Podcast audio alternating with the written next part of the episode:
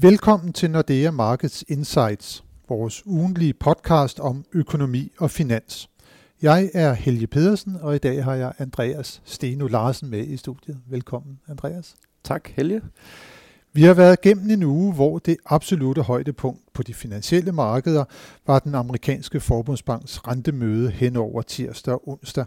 Men også en uge, hvor centralbankcheferne i både Norge og England afholdt deres planmæssige rentemøder.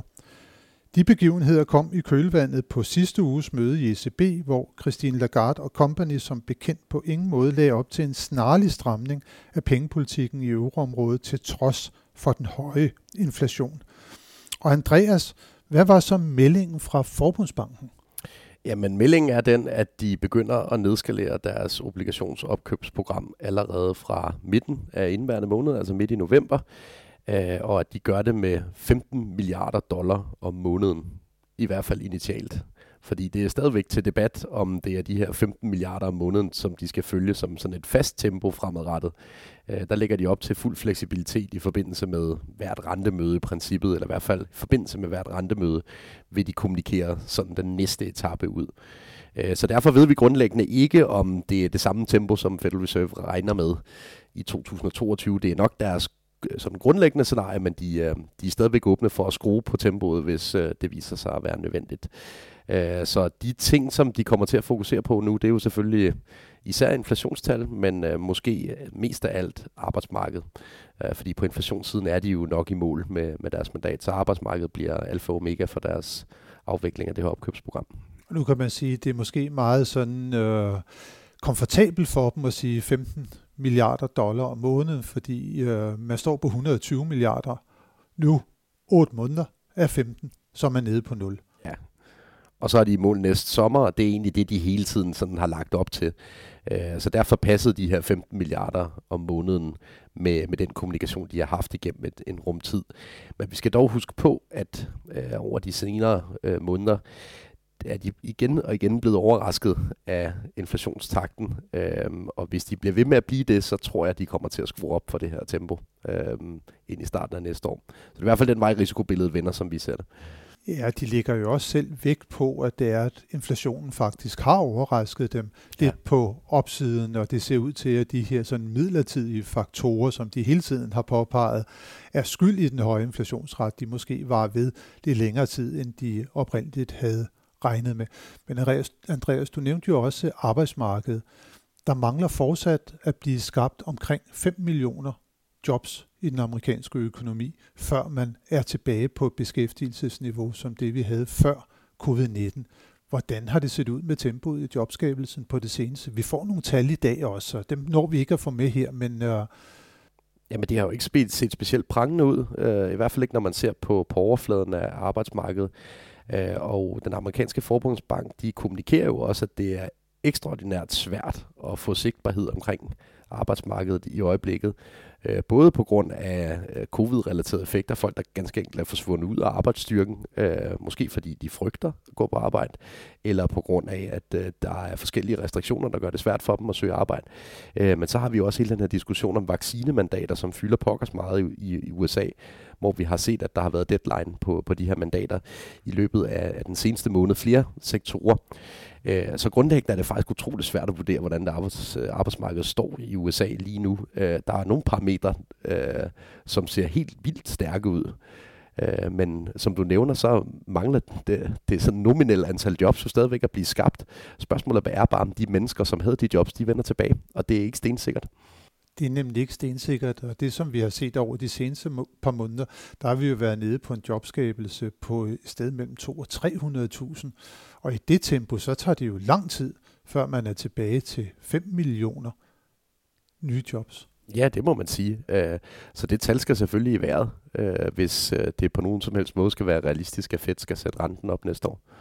Det, så kort kan det siges. Så kort kan det siges, men netop omkring renteforventningerne nu på i kølvandet på det rentemøde, som vi har haft. Tapering, de påbegynder man nu. Men hvornår forventer vi, at det er, at renten den skal sættes op? Altså det bliver øh, omkring midten af næste år. Øhm, om det bliver lige på den ene eller den anden side af sommerferien, den, den synes jeg ligger på en knivspids. Øhm, Vi, øh, vi har tidligere sagt, at september var det mest oplagte, men øh, i tråd med vores nye opdaterede inflationsprognose på USA, så har vi valgt at rykke første renteforhold frem foran sommerferien. Øh, og den, øh, den medgiver jeg, den er, det er en aggressiv melding i forhold til, hvad de fleste øh, andre øh, observatører af Federal Reserve melder øh, lige nu. Øh, men det er simpelthen fordi, at vi kan se, at der er nye tendenser til, at øh, inflationstakterne skal op i USA. Øh, så uagtet at arbejdsmarkedet er sådan lidt fodslæbende i øjeblikket, så er det især på inflationskomponenten, at Federal Reserve bliver sat under pres. Så det er altså lige omkring det tidspunkt, hvor det er, man har afsluttet ja. tapering, hvis jeg regner otte gange øh, otte måneder frem øh, fra nu af. Ja, så de, øh, de kommer til at levere en renteforhøjelse lige på, øh, på ryggen af det. Ifølge vores forventninger. Ifølge vores forventninger i, i hvert fald. fald ja. Ja. Helt love, det kan vi jo ikke. Nej, det, det, det kan vi ikke. Der, der må vi have bare en smule øh, ydmyghed omkring det, men ja. øh, vi er i hvert fald enige om en ting, og det er, at Fed er langt mere aggressiv kommer til at sætte renten op lang tid inden den europæiske centralbank gør det. Hvad får det af betydning så for for eksempel valutamarkederne og måske også på, på rentemarkederne? Ja, jamen, selvom at markedet måske lige skulle absorbere den besked, der kom fra J. Powell og Forbundsbank i onsdag, så så vi jo igen øh, i dagene efter, at dollaren begyndte at blive styrket igen. Og det, jeg tror, det er meget simpelt hænger sammen med, at Federal Reserve simpelthen er langt foran den europæiske centralbank i, i, i forhold til det her med at vende tilbage til tiden før coronakrisen. Øh, så det er stadigvæk et, et, øh, et fasttømret punkt i vores finansielle prognose. Vi tror, at dollaren skal styrkes over for euroen og de danske kroner. Så fortsat styrkelse af den amerikanske dollar. Hvad med rentemarkedet? Hvordan øh, kommer det til at reagere nu? at det har været noget af en zigzag uge på, på rentemarkedet, også relateret til nogle af de andre centralbanker, som har været i, i aktion i ugens løb. så lige nu øh, vil jeg sige, at vi har fået bragt utrolig store forventninger ind til renteforholdelser fra næsten alle de store centralbanker, så det er måske ikke lige om hjørnet, at vi skal regne med, at næste etape af højere renter øh, kommer på, på banen, fordi markedet simpelthen er begyndt at løbe foran den kommunikation, der er for, for centralbankerne. Så jeg tror, vi skal en, en, en, et smut ind i første kvartal næste år, før vi kan få næste etape af, af højere renter. Men renterne reagerer ikke desto mindre med sådan at falde lidt tilbage igen her oven på meldingerne, både fra ECB og så fra fra Forbundsbanken. Ja, og det, det er bare nok fordi, at øh, man i løbet af de sidste to-tre uger i takt med de høje energipriser, vi har set, de høje inflationsprint, vi har set, måske fik talt sig selv ind i, at øh, næsten alle centralbanker skulle stramme pengepolitikken op og sætte renten op næste år. Øh, det fik ECB taget brøden lidt af. Fed fik taget brøden spids af det. Og Bank of England fik især taget brøden af de forventninger, der lå til dem her i går. Ja, for de har jo også lige haft møde, og der var der vel nærmest begyndt at blive sådan en øh, stemning af, at nu kommer de til at sætte renten op, men det gjorde de så ikke. Nej, altså, jeg må indrømme, jeg synes, de har kludret noget i deres kommunikation, Bank of England, fordi, øh, ja, hvad skal vi, to-tre uger tilbage for at øh, finde et interview hen over en weekend med øh, Andrew Bailey, som er blevet ny chef i, i Bank of England, hvor at øh, vi mødte en mandag morgen, og så gik rentemarkederne helt øh, bananas efter hans interview der, fordi han lige pludselig indikerede, at nu skulle renten altså snart op. Øh, han mener så ikke, at han havde lovet, at det var i går, fordi de satte i hvert fald ikke renten op, og han stemte heller ikke engang selv for det. Øh, der var dog to det var, medlemmer af rente, ja, der var der to medlemmer af rentekomiteen, der stemte for at sætte renten op. Så jeg tror også nok, der skal komme renteforhold for Bank of England, men øh, ja, de, de, de fik kludret lidt i deres kommunikation her i løbet af de sidste par uger, og det øh, måtte de tale lidt øh, på plads i går. Ja, for det virker som om, at de er lidt bekymrede lige nu for den økonomiske vækst her ja. hen over vinteren. Øh, blandt andet på grund af de udbudsproblemer, der fortsat ligger i, i verden. Og det, det er jo sådan en lidt øh, besværlig pakke at kigge ind i for, for faktisk flere centralbanker på verdensplan lige nu, det her med høje priser, men øh, lunken vækst. Øh, hvad, hvordan skal man reagere på det? Øh, og det er jo faktisk en debat, som deler vandene ret meget. Øh, der er også mange, der mener, at det skal man jo ikke reagere på med, med strammere pengepolitik som centralbank, hvis det er sådan en udbudsdreven øh, prisstigning, øh, som, man, som man ser.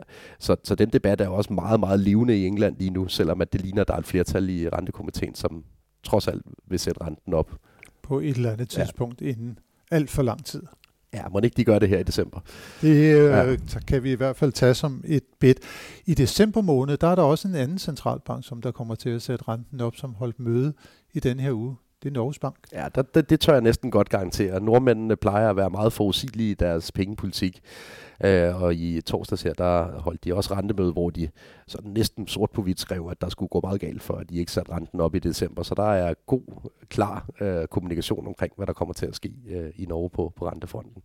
og i Norge, som der jo i øvrigt øh, nyder rigtig godt for tiden af de meget høje øh, energipriser. Den norske krone den er blevet styrket gevaldigt over for den danske krone. Ja, altså hvis man kigger lidt på vinderne og taberne af den her øh, energipris øh, himmelflugt, så er, er Norge vel i top 3 over de lande, som øh, nettoform får, mest positivt ud af det, sammen med, med Rusland og Kanada og lignende lande. Så, så de... Øh, uden at være så højlytte, så har de svært ved at farme ned deroppe i øjeblikket. Det, det tror jeg godt, jeg kan sige. Nu hvor vi lige er øh, begyndt at snakke lidt om øh, valutamarkederne, så synes jeg også, at li- vi lige skal vende udviklingen i den danske krone. Den har været meget stærk. I en periode intervenerede Nationalbanken for at svække den. Så gjorde man så det her for ikke så lang tid siden, at man satte renten ned med 10 basispunkter, så nu vi igen har underrente i forhold til euroområdet. Kronen er ikke desto mindre øh, begyndt at gå stærkt igen. Hvad skyldes det egentlig? Jamen, øh, det skyldes stadigvæk, at der er meget stram øh, likviditet i det danske banksystem. Øhm, og det, det betyder, at øh, det er svært for de faktiske pengemarkedsrenter at følge med ned i samme tempo som, øh, som Nationalbankens styringsrente. Så vi ligger stadigvæk med nogle øh, pengemarkedsrenter, som er noget over Nationalbankens indskudsbevisrente. Øh, så selvom vi på den pengepolitiske rente har en lavere rente end eurozonen, så er det ikke øh, lige så tydeligt i praksis. Øh, og derfor så øh, har kronen altså lidt problemer med at skulle, skulle svækkes, øh, som ellers, man ellers ville have forventet efter sådan en rentenedsættelse. Øh, så jeg kunne godt forestille mig, at Nationalbanken skal på banen en gang mere. Øh, I hvert fald i første ombæring med noget, med noget intervention. Vi ligger og jonglerer lige akkurat på niveau, hvor de plejer at blande sig. Øh, så vi er, ja, vi er få skridt fra, at de skal ind igen.